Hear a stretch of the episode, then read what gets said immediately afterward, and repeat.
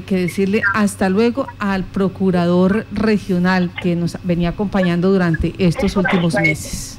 Así es, Marta, pues el, procurador regional de Casanare eh, ya deja su cargo y ya pues eh, tiene traslado listo. Se trata del doctor eh, Yamil Eduardo, quien, Yamil Eduardo Álvarez, que hasta ahora está con nosotros en línea. Doctor Yamil, buenos días. Muy buenos días, un cordial saludo para ustedes y para todos los oyentes. Gracias por contestar. Sabemos que está ya en el avión, o sea, ya se está despidiendo de Casanare, ya es un hecho. Procurador, pero, pero eh, antes, antes de despedirlo, decirle gracias por estar en nuestro territorio. ¿Cómo queda el departamento de Casanare? ¿Qué nos puede contar de estas situaciones eh, administrativas que tiene nuestro territorio? Bueno, Marta, la verdad me voy con la sensación del deber cumplido. Eh, el encargo que me había hecho el señor ex procurador general, el doctor Fernando Carrillo Flores, era asumir como procurador de Casanare para efectos de mejorar la eficiencia, ya que pues en, un ranking, porque así le llaman incluso nacional, no salía muy bien librada la regional y la verdad tengo que agradecerle al equipo de trabajo porque logramos subir eh, eh, de hecho, hemos oscilado entre el puesto 2 y 3 de nuestro grupo. Eh, creo que se mejoró muchísimo, hemos logrado avanzar con muchas investigaciones que estaban un poquito allí quietas, evitar obviamente la prescripción o la caducidad de algunos procesos que estaban también ahí un poquito quedados. Eh, y sobre todo, la parte más importante, avanzar en, la, en lo preventivo, Marta. Eh, hay algunas actividades que hemos venido adelantando y yo le he pedido de manera muy especial al doctor Gómez, el nuevo procurador regional, que se ocupe de algunos temas que son muy importantes y yo quiero hacer un llamado eh, en lo que tiene que ver con el tema de torres del silencio. Yo siento que las autoridades como que no se han ocupado suficientemente de este tema. Hay muchas familias que están allí corriendo un enorme peligro y no quisiera yo que tenga que suceder algo lamentable para que las autoridades se ocupen de ello. Yo he pedido a todas las autoridades durante este durante estos meses que antecedieron que por favor se avance, existe el presupuesto, se tienen que contratar los estudios de la patología en esa infraestructura para proceder de conformidad bien a terminar esa vivienda o a derrumbar, a, derribar lo que ya no puedas mantenerse en pie. Eh, creo que ese es el tema que me tenía bastante preocupado en otros aspectos. En, estos días, lo, de la inundación con lo de la obra de la marginal, también logramos un acuerdo con, con el contratista, el interventor, con Acuatodos, para que se evite a toda costa que se vaya a repetir ese fenómeno de las inundaciones y que el contratista también se ocupe de revisar qué afectaciones hubo en la campiña y barrios aledaños para que a su vez también miren cómo le pueden tender la mano a estas personas que resultaron afectadas. La buena noticia también, Marta, para ti, para todos los oyentes, es que se tenía la duda de qué iba a pasar con los árboles que se cortaron.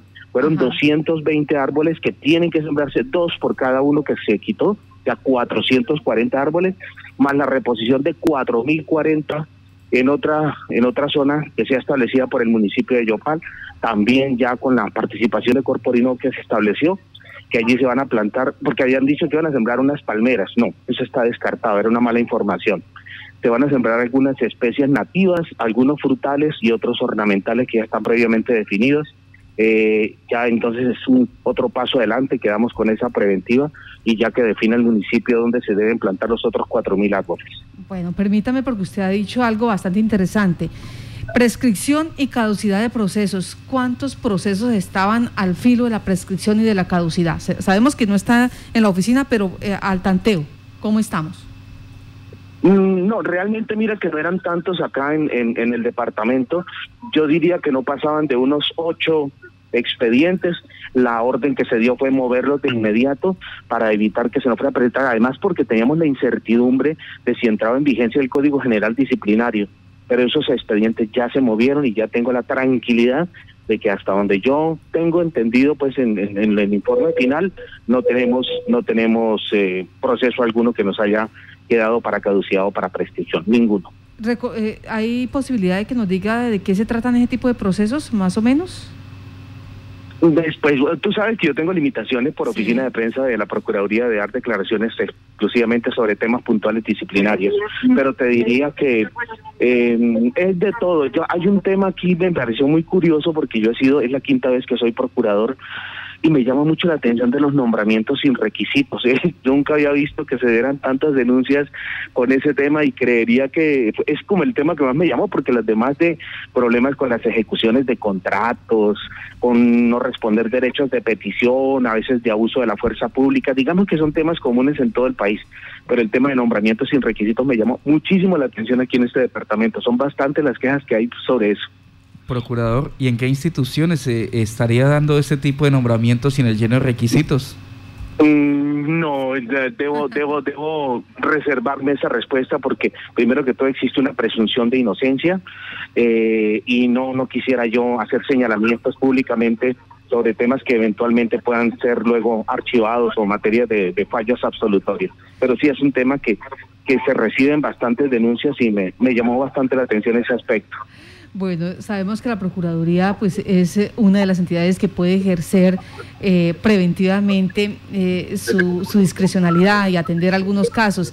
¿Qué casos, adicional a lo que Torres del Silencio, pero ese es muy viejo, qué casos usted encontró así que diga, uy, hay que meterle ya un llamado de atención para que se mejore el procedimiento para que se respeten? Definitivamente a todos los ordenadores de gasto, mucho cuidado con las ejecuciones contractuales.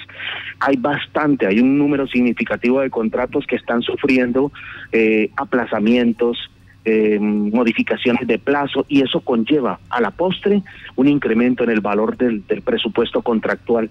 La idea es que deben ser sobre todo los interventores y supervisores de contratos muy exigentes, dejar tanta aquiescencia con el contratista y exigir que se cumpla con los cronogramas contractuales para evitar que se tengan que hacer suspensiones en los plazos, incrementos de las garantías y posteriormente incremento en el valor del contrato. Creo que ese es un llamado a todos los ordenadores de gasto a ser muy exigentes exigentes con los contratistas muy exigentes con los contratistas.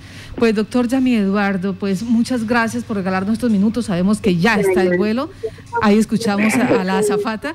Lo despedimos, le damos las gracias. Y por último, ¿nos recuerda quién es que llega para Casanare? Llega el doctor Gustavo Gómez, un profesional con muchos años de experiencia, sé que tiene todas las calidades y las capacidades para ejercer un gran papel al lado de un excelente equipo humano y profesional que tiene la Procuraduría Regional. Quiero desearle de corazón los mejores éxitos al sucesor y a todo el pueblo de Casanare, de verdad mil gracias por todo el acompañamiento a los veedores, a los líderes sociales, a los periodistas que muchas veces me apoyaron también para poder adelantar investigaciones y bueno, me voy con, el, con la satisfacción del deber cumplido. Quiero también humildemente ofrecerle excusas a algunas personas que por una filtración de un video personal se incomodaron. Eso no fue en Yopal, eso fue en Bucaramanga hace más de un año, pero generó algunos equívocos. Eso es una cuestión por razones de salud, el toque de queda que me, me vio obligado, pero le ofrezco excusas a quienes se sintieron molestos. Insisto, eso no fue en Casanare, fue cuando yo era procurador de Santander en mayo de 2020. Por lo demás, creo que me voy totalmente satisfecho de la labor cumplida. Un gran abrazo a Violeta Esther, que también estuvo muy pendiente de nosotros, de las actividades y de informar de manera veraz y oportuna a todo el pueblo casanareño. Un gran abrazo para ustedes. ¿Y para dónde va?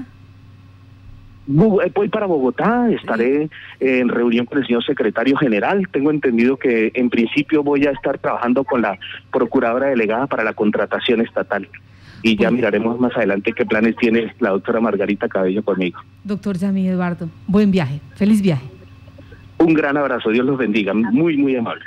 Pues entonces eh, se va el doctor Yamit Eduardo, llega el doctor Gustavo Gómez a la Procuraduría Regional de Casanare.